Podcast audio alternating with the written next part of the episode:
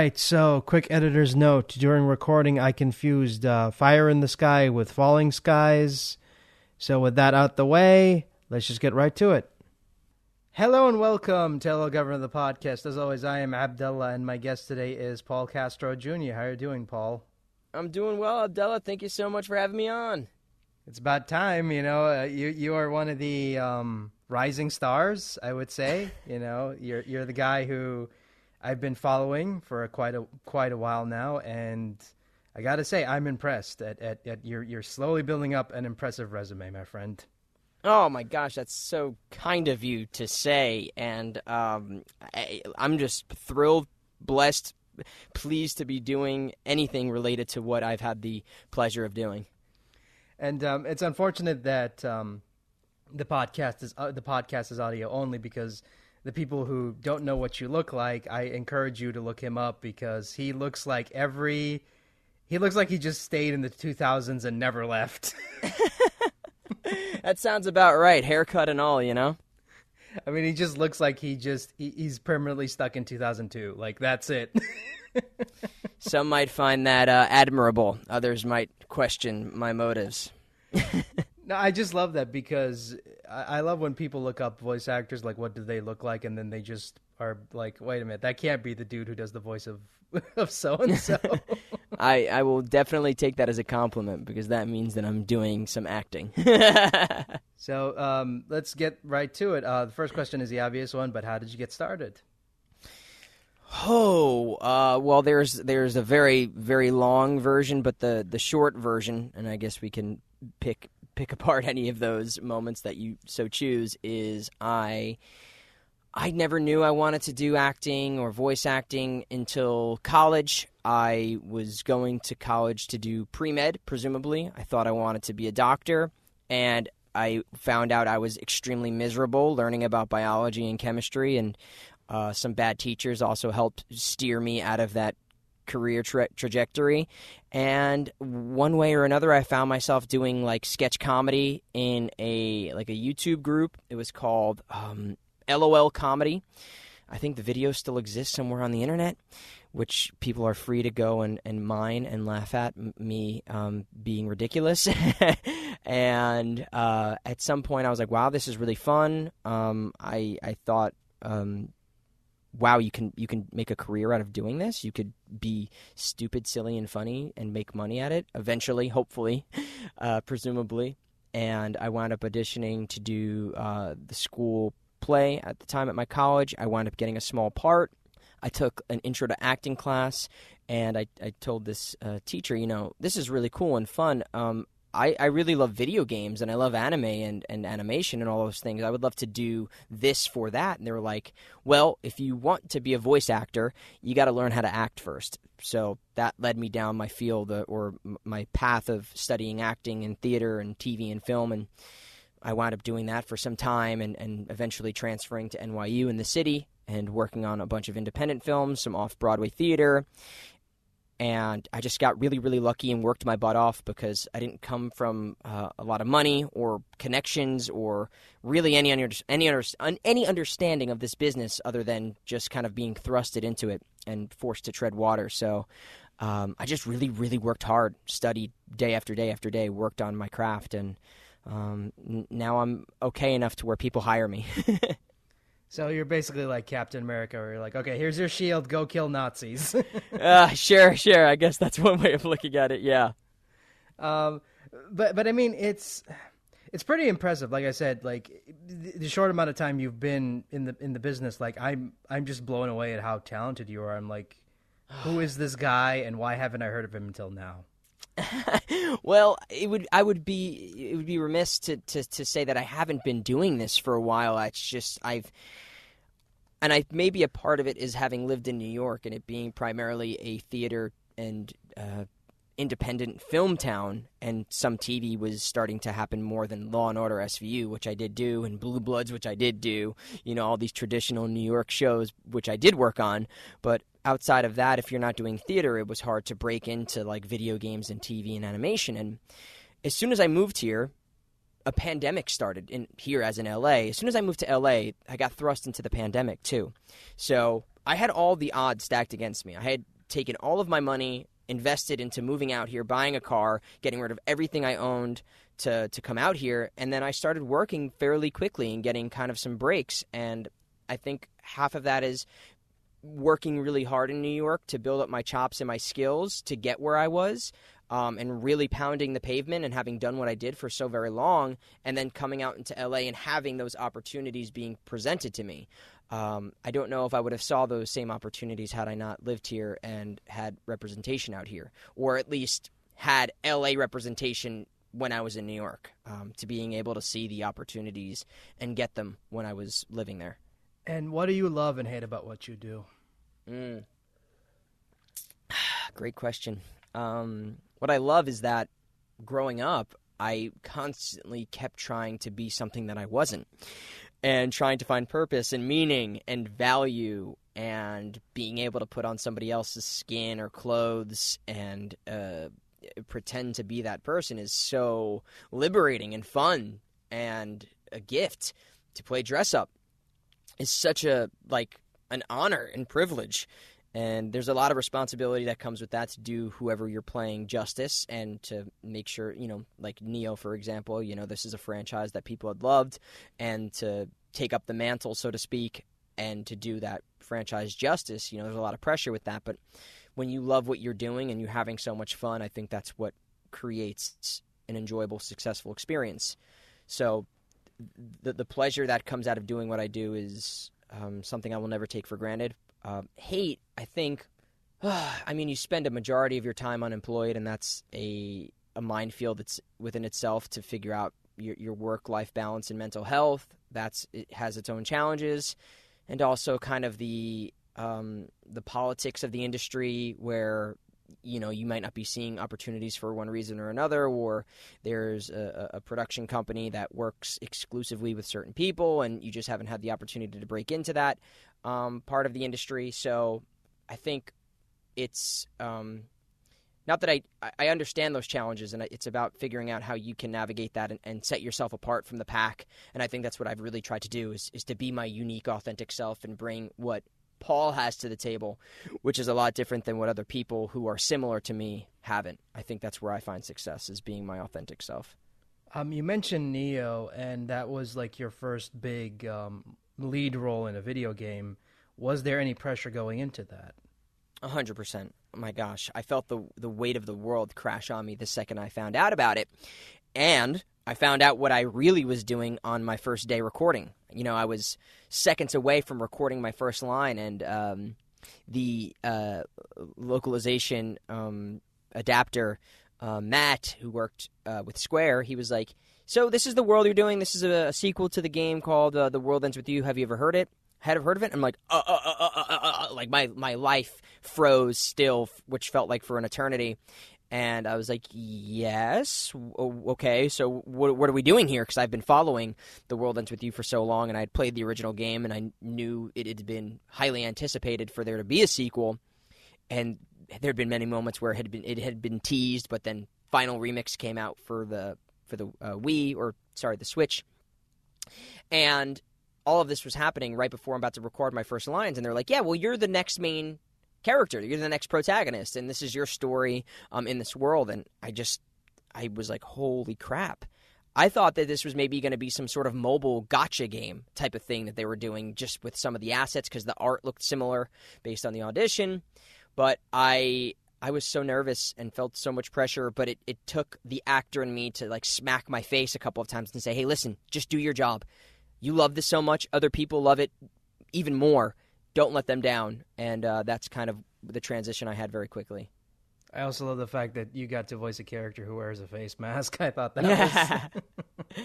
yeah, very um, of the times, too. Uh, coincidentally, uh, by accident, I believe, too. It was just very of the times to have that happen what what was your reaction to the reception of the game like because i because you know it's a it's a huge franchise. You're the new lead character. No one's ever heard of you. Like what was your internal reaction to it? Terrified and pleasantly pr- surprised at the same time. I, I remember the day that I, w- I woke up i was in bed and I, I opened twitter and i see a bunch of new notifications. I'm like okay what's going on here? What happened. Did something because I had been working on some stuff at the time that hadn't come out yet since I had moved here uh, to LA, and I was like, "What's going on here?" And I see Neo, The World Ends with You like trailer. I'm like, "Okay, what the heck?" Okay, and I click on the trailer, and it's like showing the game. I'm like, "Oh my god, this looks so cool!" And then I see like the slide that says Rindo, VA, Paul Castro Jr. The first slide that comes up, and I'm like, "Holy crap!" And for everybody to have been so kind and receptive, even at that early stage, was unbelievable. And I felt just so happy and pleased and relieved because I was so hard on myself the entire process of recording and, and really making sure that I was working hard every day, you know, doing my homework outside of the recording and even on my way to the recording, making sure I was doing everything that I could, overcoming my own mental challenges and hurdles. And uh, to hear people just be excited, like so like pleased eventually with the outcome, especially since it since it wasn't Neku's story part two, like it was just unbelievable to hear people be in love with a, a game that was just a new uh, set of characters. Like that's such a such a challenge and and high tall order. I think I would say that to anybody who's taking on the mantle of a ser- a beloved series, especially like a cult uh, classic favorite of people's. Um, it's a, it's a lot of pressure to be in those shoes, and everybody in this community, the the World Ends with You community, are some of the most fine upstanding uh, specimens of people. They love this game, they love the series, and they're so kind. There's really not much much um, bad seeds at all in the in the community. And also, congrats on finally becoming an action figure. yeah, that was so cool. Uh, it's something I, I have a, a friend, a mentor of mine, uh, uh, Bill Timoney. He's done a lot of stuff for like Pokemon, and I remember I was at his house once. And he goes, "Come into my room," and he showed me like all the anime characters and figures he'd worked on for stuff, and I was like, "That is the coolest thing in the world to have an action figure of yours that can be like on your shelf in your room." And this was obviously the first for me, and I was just I'm I'm a collector myself, so I had to get it. It's it's and it's a, it's an amazing figure, so I, I hope more people get to get it. I know it's a little hard to find, but I just saw they it's like on Amazon, but it seems like it's ridiculously overpriced. So hopefully they'll do something with that. Yeah, I mean, because it's a Japanese import, and yeah, yeah, tough, tough. I, I would I would encourage anyone who wants to get to get one to go to your local hobby shops and ask and see if they imported it. Mm, even better, smarter, and supporter supporting of local businesses. I highly recommend that as well. Yeah, support brick brick and mortar stores. God damn it! Please, I mean, I, I, I grew up in a uh, a video game store, like literally and figuratively. I I spent the majority of like being eight years old to like even like eight to seventeen. I literally went to my game store, my local game store, every day, and they would get Japanese imports of games and figures and all that stuff, and um, I credit a lot of who I am to, to growing up in that store. And who are some of your main inspirations? um, a lot of people. I think from a filmmaking perspective, because I really do consider myself a, a storyteller.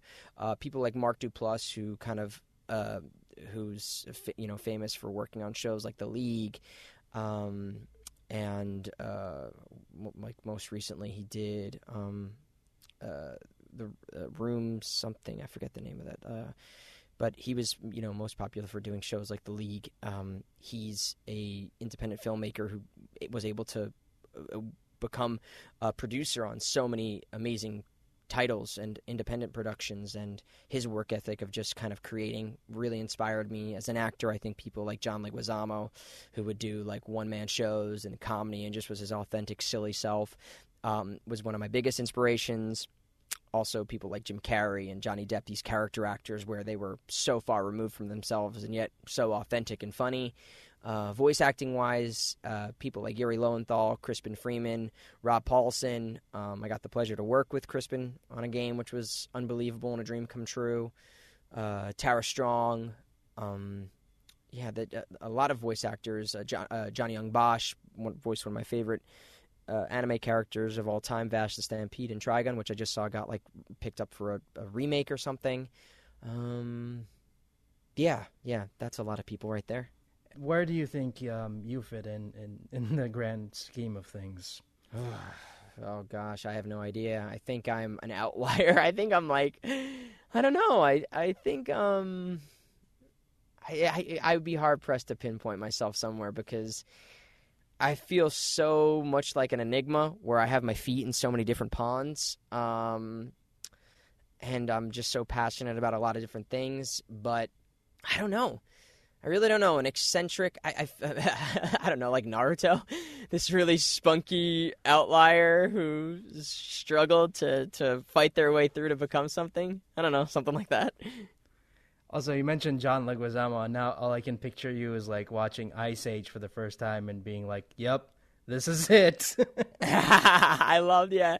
Uh, Sid the Sloth is an amazing character, but his fa- my favorite role of his was the Pest, um, which was a small movie at the time. Had like Aries Spears in it, and um, oh gosh, uh, a, bunch of other fantastic actors. But he was just so ridiculously funny, and I would recite the intro to that song every day, and just uh, you know imagine being kind of like this uh, comedian actor. That's really what I what I aspired to be. and out of all the roles that you've done, which which character would you say was the toughest? The toughest? Oh gosh. Um well, I did a play in college called Jack or the Submission where I liter- I, I played a character that aged from a baby to an adult back to a baby and also became part chicken. So that was absolutely a production where I was every ounce of my limits was tested as an actor and it was a really great experience for me to learn. Um, but in terms of things that I think people have seen, uh, Dragon in Belle, which was, was really challenging because it was um, a multifaceted character. And spoiler alert if you haven't seen it, I play this beast, this big monstrous dragon, but there's also a very troubled young boy inside. So displaying both of those things at the same time, even through the dragon, the beast's portrayal, was unique. Um, and Neo had its own challenges too because it was a character really seeing so much of an arc and having to take on responsibility and seeing tragedy and despair. So there was a lot of unique challenges there too. Um, uh, yeah, yeah, yeah. I the final answer. Oh yeah, I forgot you were in Belle. that was um, that was that was a trippy movie. Very trippy. yeah, yes, very, visually uh, insane. If you got to see it in a in a large movie theater, and um, story wise, very contemporary, dealing with a, virtual world and the struggles that happen with that. And um, uh, does it feel weird listening to yourself in shows and, and video games? Uh, sometimes, sometimes it's definitely surreal that I'm a part of these things, and like it was really trippy to hear myself acting in a scene with Crispin Freeman and Steve Blum. You know, two characters, of people of performers I've looked up to um, my entire life. Like that, that's trippy. Hearing myself, it's sometimes, but I'm I try so hard to work really hard on what I'm doing that it's a the experience of me acting is so different than me experiencing as a consumer. I try to do all of my critiques and self analysis um, on the job, and then when I see it afterwards, I really try not to be too hard on myself about things because it's an editor's me- medium at that point, and there's nothing I can do about it. So I try to observe things objectively and and try to experience the story. Sometimes it's hard because it's like, yeah, that's you. But I've been playing through Neo, and it's been a really enjoyable experience to just kind of because I had experienced the story while recording it to now experience it afterwards as the the whole thing. So um, sometimes it gets in the way, but I, tr- I try to not let it. And um, how was it going into anime? Like, how was the dubbing process for you? Was it easy or was it hard? At first, it was so hard. I remember the first like dubbing I ever had ever done was working for a Turkish company when I was living in New York and dubbing Turkish soap operas and being so like wait what I, I have to I have to act within this time frame and the performance has to match somebody else's it was so daunting I'm like where's my freedom you know and as I've gotten to do more and more of it finding the ways that you can have freedom and nuance and your unique take while having those parameters set is really challenging and rewarding when you get it right. Um, so definitely a set of skills that require you to uh, figure out how to do. And I, I had a lot of help working with uh, a company called Three Beep in New York. I had done a lot of like um, foreign dubs for animated titles when I was living in New York, and that really gave me a lot of chops. And then when I had started working in like uh, known anime, particularly like the Netflix stuff that people probably know me from, uh, I had I had my skills ready. So you know, being able to learn on the job and learn and practice I think is very important for anybody who's trying to do this professionally.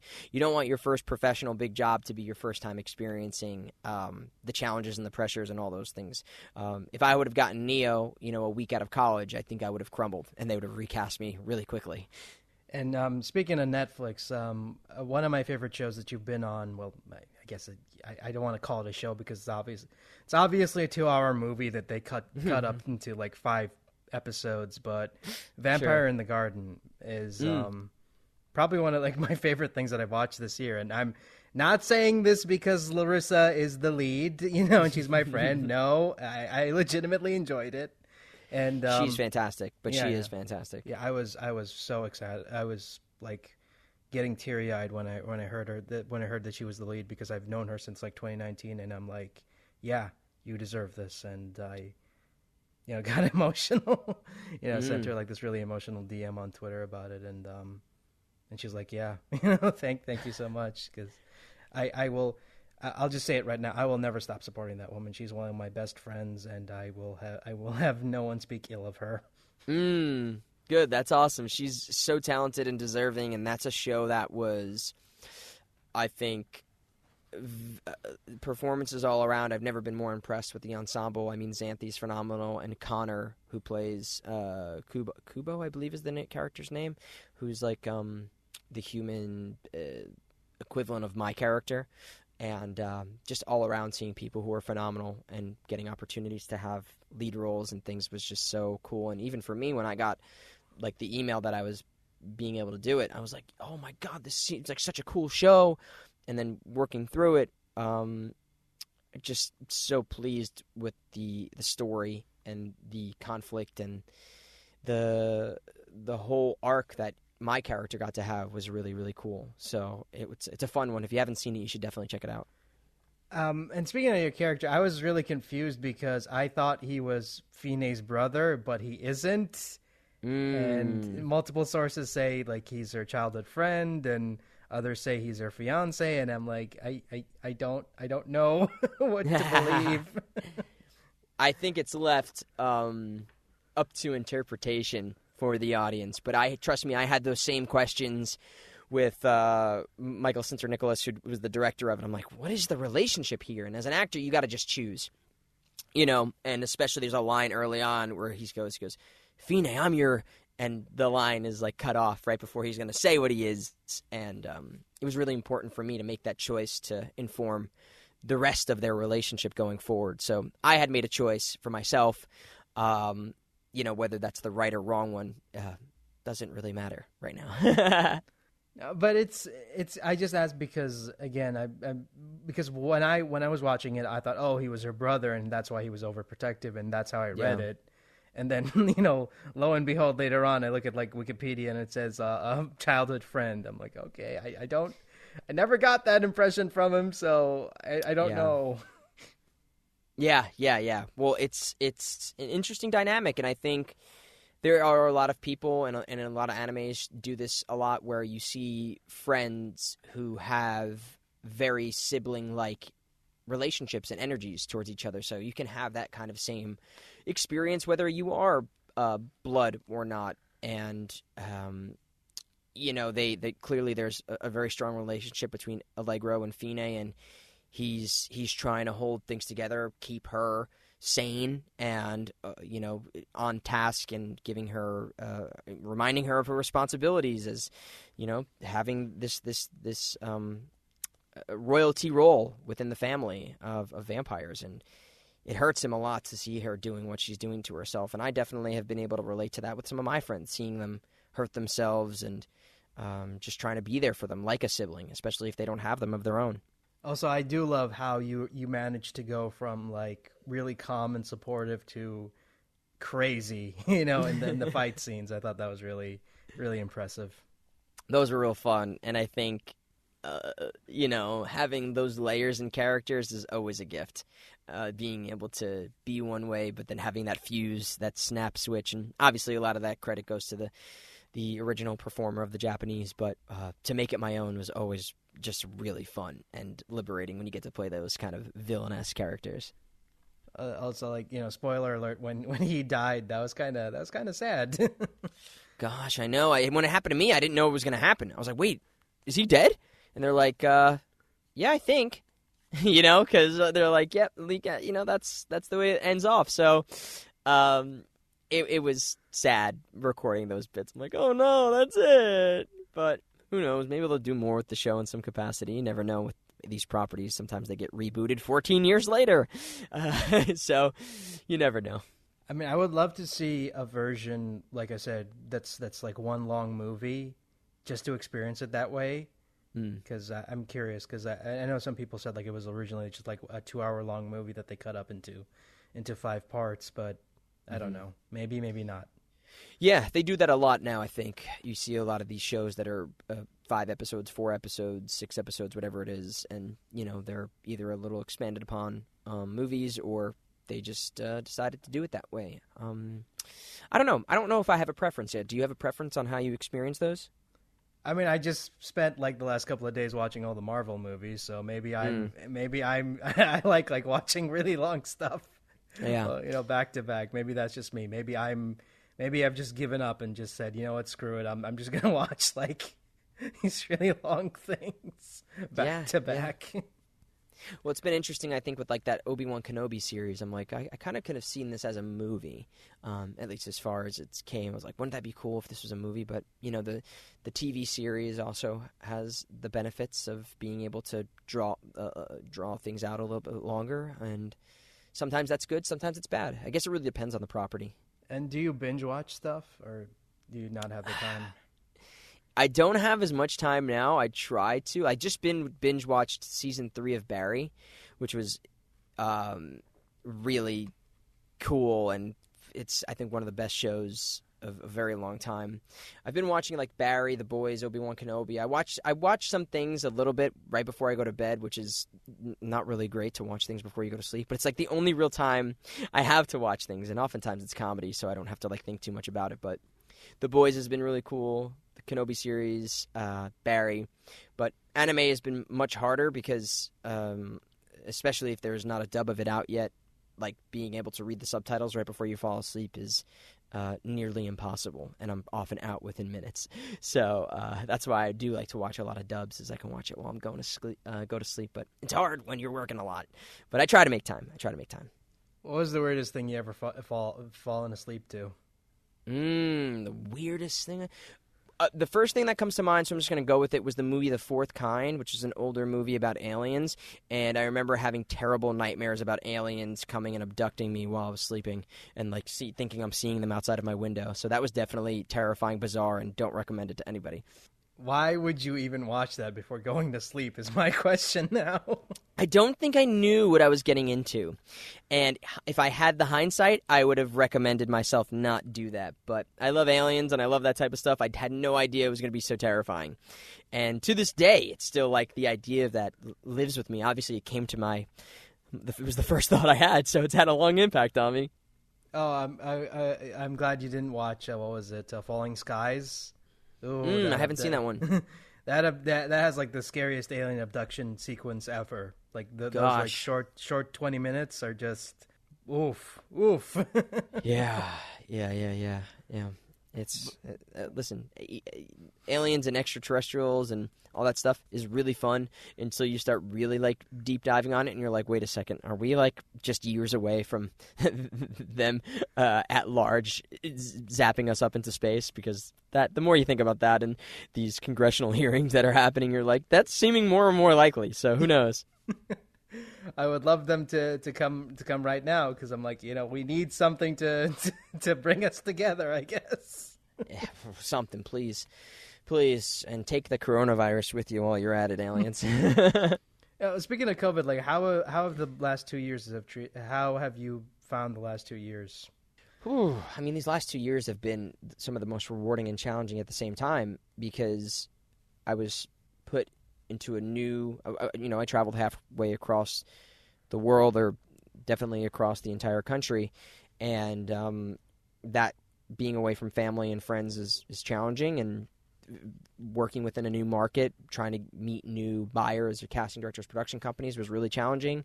Rewarding when it did work out. Um, I lost my father over the pandemic, which was uh, its, its own set of challenges, and um, you know the financial market being as terrible as it is right now. It's been hard and scary, and I feel for anybody who's who's struggling right now. It's it's really tough times, and um, the political discourse, uh, racial racial discourse.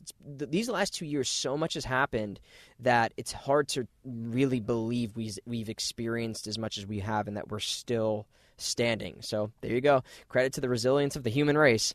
You know, like we're we're like the cockroaches in a way. You can like we we're just we just keep going, and maybe maybe it's the aliens that that do something to us that that really shakes us up and finally uh, puts puts things into perspective. But uh, you know, it's we really need to heal and come together and come out the under, other end of this. Like not being able to see people has had an effect on my mental and emotional health, as I'm sure it is with everybody else, and not being able to do the things that I've loved. But I've just been trying to stay out in nature, stay with my cats, and enjoy the the, the little things in life. And um, hopefully, we we you know um, at least with COVID, at the very least, hopefully you know, conventions start coming back more and more with safety protocols, and eventually, as COVID hopefully disappears, we'll have a, a glimmer of what it was and the the ability to celebrate with people at large. Because, like I said before, I, I would love to have conventions come back full time. Because I've been to a couple conventions that you know under restrictions, and, and it's still fun, but it, but it's not the same. It's not the same our entire experience of humanity right now where you're only seeing somebody's eyes is is terrifying. Like to think about that as a long-term uh, human experience obviously safety wise it's extremely important and those restrictions are in place for a reason but to think about a world where you know imagine you're never seeing somebody's nose and mouth again and the the human ex- the, the facial expressions that are very important to human interaction it's it's crazy. And you know even meeting fans and them only seeing your eyes is um, and worrying. Everybody's so concerned if you're going to get sick or if somebody else is going to get sick, go home, and somebody your family's going to get sick. Like it's it's you're you're kind of like walking on eggshells to a degree, and you're kind of bra- uh, there's this global brace, and um, I hope we get to that freedom of of celebration and and uh, carefreeness that I think a lot of the anime and video game community has been able to bring for people. Um, just celebrating things that are love that you love that make you unique and the nerdy parts of yourself that have long been sh- looked down upon. Like now more than ever, is is it there a time to feel power and being a nerd? And uh, conventions are a, gr- a great place to do that. Have you ever done any conventions? I have. I got to do. I did Anime Impulse out here. I haven't traveled for one yet. I would love to at some point in the future, especially to the East Coast, and see uh, family and friends and you know New York Comic Con or whatever else is out there.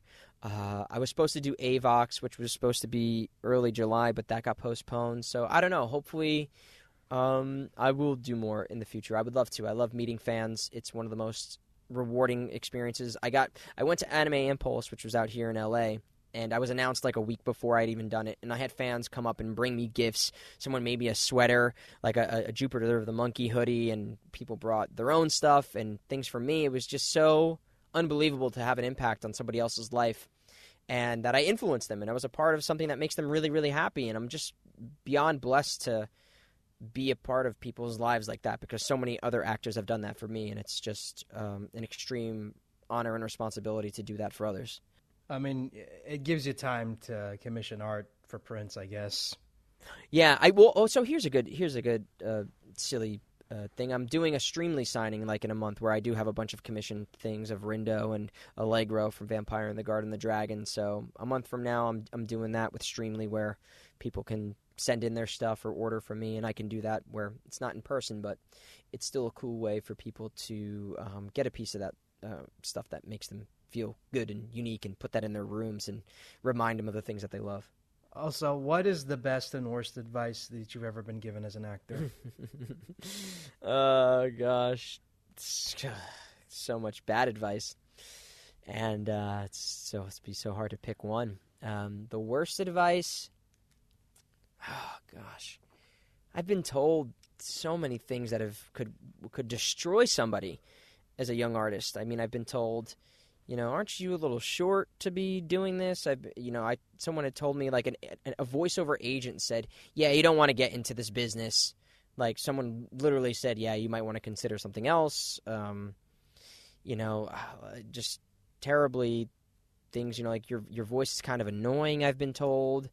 Um, just so much that would discredit or start, would uh, discourage somebody who doesn't have as thick of skin that I thankfully have from growing up as a as a target for bullying, you know, and having to figure out that comedy would be a really great defense mechanism to deal with that. So, uh, terrible advice doing that. I mean, specifically, I, um, I don't know. Um, I've been too bold in auditions, and maybe that's been my own advice where I, have taken risks that I think have maybe made sure I hadn't gotten the part, rather than being like, "Wow, that person's interesting." They're like, "What the heck did that guy just do?" So, uh, that for sure. But best advice I think was was something I said earlier, where it was like, if you want to if you want to do this, and if you want to do specifically voice acting, be an actor. Train as an actor. Work really hard in the theater and get your chops and um, study the craft because I think a lot of people really like anime and video games, like I had, like I had. But if you don't train to be an actor and, and train to listen and respond authentically and um, learn kind of these tips and tricks and tools that will assist you as an actor, I don't think you'll have a long career. So that lasted with me a really long time. I, I, I just find it weird that someone actually told you you, you have an, an annoying voice. I'm like, because I, I, don't hear it. I don't hear it. uh, well, I think a lot of people, and this is something everyone experiences, but specifically as an as an artist, you, you, you experience a lot of jealousy or disdain. There's a lot of failed actors or people who have given up on their dreams, and to see somebody else succeed, it's very easy and common to just find a way to, to take that person down so that that person feels better about themselves. So if you are an actor or an artist, finding your community of people who celebrate your successes and lift you up and you can feel good about sharing your um, triumphs, then th- that's amazing. And find that community of people who feel that way about you because there's so much jealousy and envy in this in this profession and it's hard to navigate the uh, the people who will make you want to feel shitty about having success. Yeah, no, I totally agree because I've I've mentioned this before, but it really annoys me whenever I see people complaining about, oh, I didn't get this role, I didn't get that role, and I'm like, so what? Mm-hmm. Audition for something else. Like it's it's fine. Like I don't know why you why you're so hung up about it. It's just re- you know I see this a lot in the voiceover community, and there's a lot of people who want to like take people down or or like discredit anybody that they see because it is very hard to make a living in voice acting, specifically like anime and stuff. Like anime does not pay a lot of money, and that's why you see a lot of people make their careers off of going to conventions because that's where you're finding a lot of opportunities to make more money. So, if you're not doing like commercial work or working within uh, doing like loop groups for t- big TVs and movies where you're making residuals, it can be really hard to make a living as a voice actor. So I understand this bitterness that happens because it's the industry that's failing the actor, where you know you have to audition all these times a day and you're not making money auditioning. And uh, there's monopolies that exist within these industries. And it's hard to break in when a lot of the same actors are the people that you've been seeing time and time again. So i understand it but you shouldn't have you shouldn't be taking up your anger and frustration with the person who got the part. It's not their fault. It's the um, the industry and the people who are um, responsible for the way that these things are made. So um, you know, we, we you got to keep speaking out for like, you know, better union rights and things of that nature. Take up your your your qualms there. Yeah, no, I totally agree. I think it's just um, it's it's not helpful to to you know complain about the same couple of voices when you know shouldn't you be getting, getting mad at the at the people behind the scenes for casting the same people? Like why is it why is it always like the actor's fault? Well, you know why isn't why is it always the actor? Why isn't it always why why do why do we take it out on the actor? They're just doing their job. I don't get that. They're the easiest target, I think, because they're they're the face that's often the the highest on the total on the totem pole in social media specifically. Um, you know, the writers or the um, the uh, the executives behind the scenes. They're you don't really know who they are. You know, you don't know who any of the people who are producing um, these things are by face oftentimes, and the more that now voice actors, now more than ever, it's it's been you know predominant. It's very different you know many years ago where no one really knew who the voice actors were, but now voice actors are getting their own form of celebrity. So now they're often the targets for things. Um, it's just low hanging fruit, and it's uh, misguided or misdirected anger and frustration about the way things uh, are. Uh, you know, no, it's not the actor's fault. Like you said, you're so right. And and yeah, it is a hard business to break into, but I have seen so many talented people who would have never gotten an opportunity, you know, 10 years ago break in. And that's mm. because they never gave up. Yeah, that's I, I mean I'm a, I'm a product of that. I've, I've been doing this a long time for for my age. I've been I I've eaten a lot of ramen noodles. You know, I've had the majority of my life has been spent not knowing if I was going to be be able to pay my rent. So if you are talented, it's hard to deny talent. I think Steve Martin said that. Like, be so good they can't ignore you. And if you are that good and you keep working on your craft and you keep pushing forward, I believe you will. Uh, it's it's hard to, especially with things like TikTok right now. You know, things that are are are catching of people's attention will get pushed out there. So keep doing what you're doing. Find different ways to get your voice out there or your talent, and um, put it in places that people can see it, and I think you'll you'll find your chance um, within that. Because I'm because I'm seeing so many people, you know, up and comers, you know, making it in, into the business, and and I'm like, yeah, because they're they're putting in the work, they're finding a way to market themselves. That's another thing people need to understand. Like, market yourself properly. Don't just expect the work to come to you because that's not it's not going to happen. You have to market mm-hmm. yourself and network. Don't be scared to network. Oh yeah, networking is so huge. But many people think networking is like you got to go to a party and do that. It's like that's not the only way of networking. Social media is a great tool, but don't create relationships where you're instantly looking for something out of that person. Build an authentic relationship based upon something that's maybe completely outside of um, the industry that you're trying to uh, network in. And having authentic, real, truthful relationships is where you'll find. I mean, the majority of the work that I've done has been through working with uh, colleagues, you know, and them really enjoying me as a human and the work that I do, and saying like, I like this person as a human. I can trust them. I want to bring them onto this project. Um, so you know, making sure that you have a good attitude about whatever you're doing, and not gossiping, and all these little golden rules are really, really helpful for doing that also understand that that everyone is listening. So if you impress just one person, I guarantee you that will pay off in the long run. Absolutely, it's a chain reaction. You know, people people like good people. And they like working with people who they can trust and they like. So, uh, you'll get recommended from people within their network. Uh, you, you'll see a relationship fruit into something, you know, many years down the line that you never would have expected. So, always put your best foot forward. Always try and represent yourself um, in the best light that you can. And what are your plans for the future? Uh, lunch, dinner. Um, I, I think I'm um more more voice acting is to come for sure. Uh, I'm also a creator. I'm a writer. I'm I'm writing a lot of projects. I've been working on an animated series that I can't really talk much about, but I've been doing that. Uh, a live action series. I'm I'm working on a movie right now with my partner and um, more of that. And, and hopefully you'll see me more on TV and in, in some movies as um, things are easier to be made uh, within the pandemic. So, um, you know, more of everything. I want to keep creating and storytelling and, and hopefully more um, anime and video games and conventions, things of that nature. It's uh, this industry, the video game nerdy industry, is really important to me. Um, and um, I have a podcast, so I've been talking with people in this industry too, which is really fun. Every, I, I, I, mean, that's that's not not a thing to brag about. Everyone has a podcast these days. Yeah. throw a throw a rock out here in L.A. and I'm sure it'll land on somebody who's got one. Because uh, every time I look someone up, I'm like, oh yeah, of course they have a podcast. Of course they have a podcast. Why wouldn't they? yeah, that's the the key word. Why wouldn't they? You know. I mean, I, I, I may even made this joke like uh, back when the year started, where if you open up a Zoom account, they'll probably tell you like, "Hey, do you want to start a podcast?" it gives uh, it has the briefing on how to get it started as soon as you start your Zoom account. It's perfect, brilliant. Uh, do you ever get burned out by working on so many so many different things? Like, how do you how do you balance you know work life and, and all that stuff?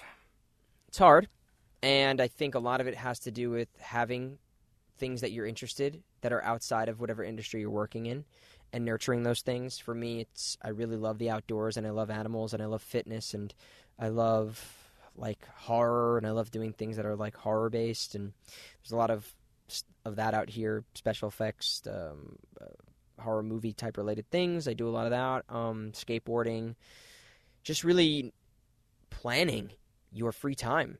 I think people neglect that so much, but it's so important to schedule that in just like anything else you would.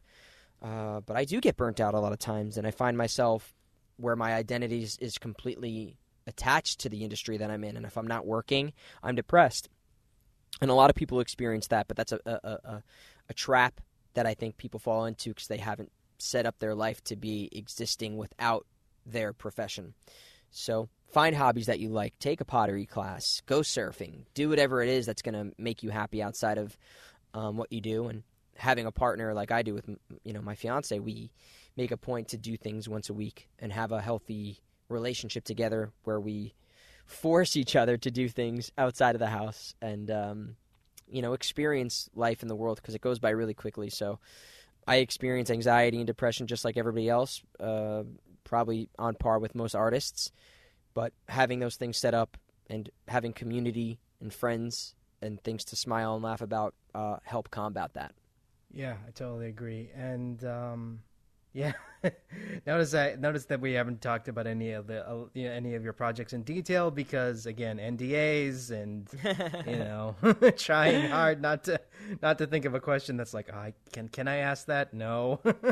yeah, well, a lot of cool things are coming up. Obviously, like you said, NDAs you can't really discuss, but I've been very lucky to work on some cool things, and I promise you, as they get announced, you will all hear about it. Uh, in regards to those things. Um, I've been very lucky. I've been very uh, fortunate and blessed, and it's still unbelievable that I get to do what I do, and that I've been able to work on some of the things that I have. Uh, like, I mean, like I, I, got to work on like a My Little Pony game. I never thought in my life I'd work on a My Little Pony game, but uh, I did. You know, there's ridiculous things like that that you get to to work on, and you know, I got to work on like Clifford the Big Red Dog. That's insane. You know, uh, it just it's just time after time. I'm I'm constantly surprised by the things people are saying yes to me about over somebody else.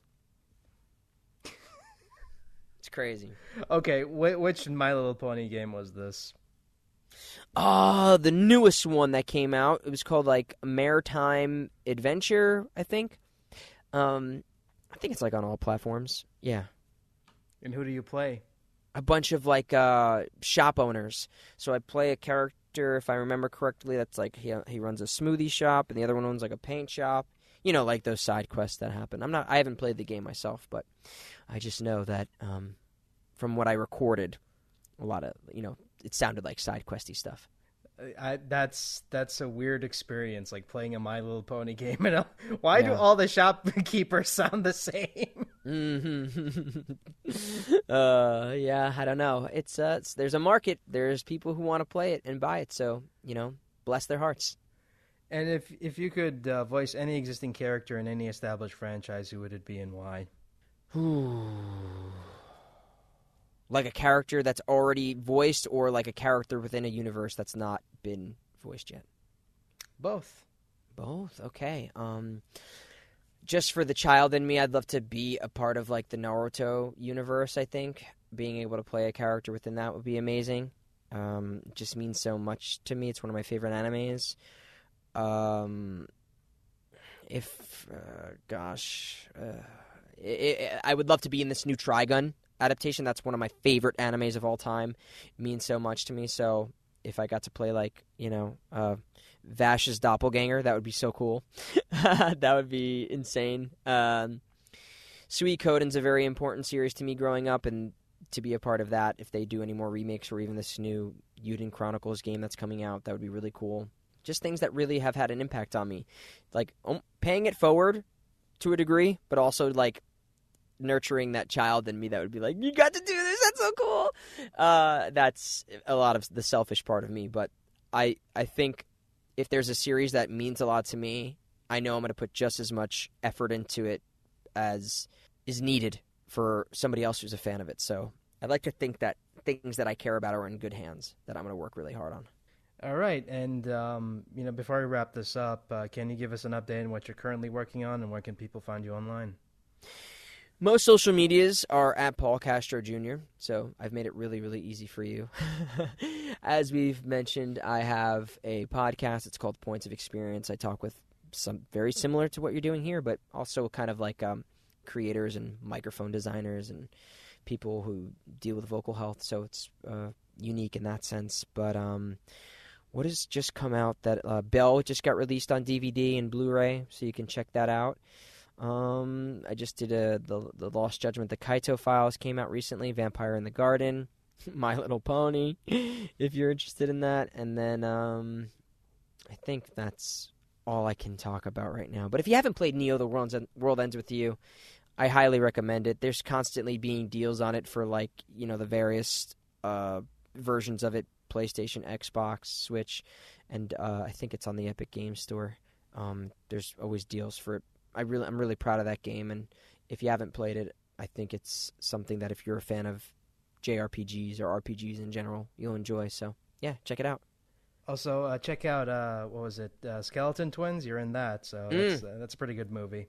Yeah, there's my connection with Bill Hader. Uh, that's a great film, great independent film that I was very lucky to be on, and and uh, there's there's tons of independent films that I've had to work got to work on like People Places Things with Jemaine Clement from Flight of the Conchords and What We Do in the Shadows. That's another really fun film that I'm a part of. That you'll laugh if you watch it and you're like, oh my god, that's Paul. Uh, so yeah, just tons of little gems like that. I I mean, I just did an episode of The Rookie. I don't know if you're if anyone here is a fan of that show on CBS, NBC, one of those. But yeah, you'll you turn on some random uh re, you know rerun of daytime television, and you, and you might see my face. I'm pretty sure, like if if there's if there's been a cop show in the past like ten years, I'm pretty sure you're on it at this point. Yeah. Yeah, yeah, yeah, yeah. There's still people who like DM me and they're like, "I just saw you on Blue Bloods." I'm like, "Where are you watching this? Where is this coming on?" So you know, you never know. Keep your eyes peeled. All right, thanks so much for taking the time off to do this. I know we had to like reschedule this, but I'm glad we made it work Oh. out. And um, uh, if you ever want to come back, you know where to find me. Yeah, likewise, my pleasure. It's I I know this was like you said a scheduling nightmare, but these past few weeks have been a particular busy, which is good, and hopefully for later in the future, um, you'll understand why. But uh, yeah, so I'm, I'm glad I finally got to do this. It's it's it's a real tre- uh, pleasure and, and treat to to talk about this stuff with you. All right, take care. Bye bye. You too. Take care.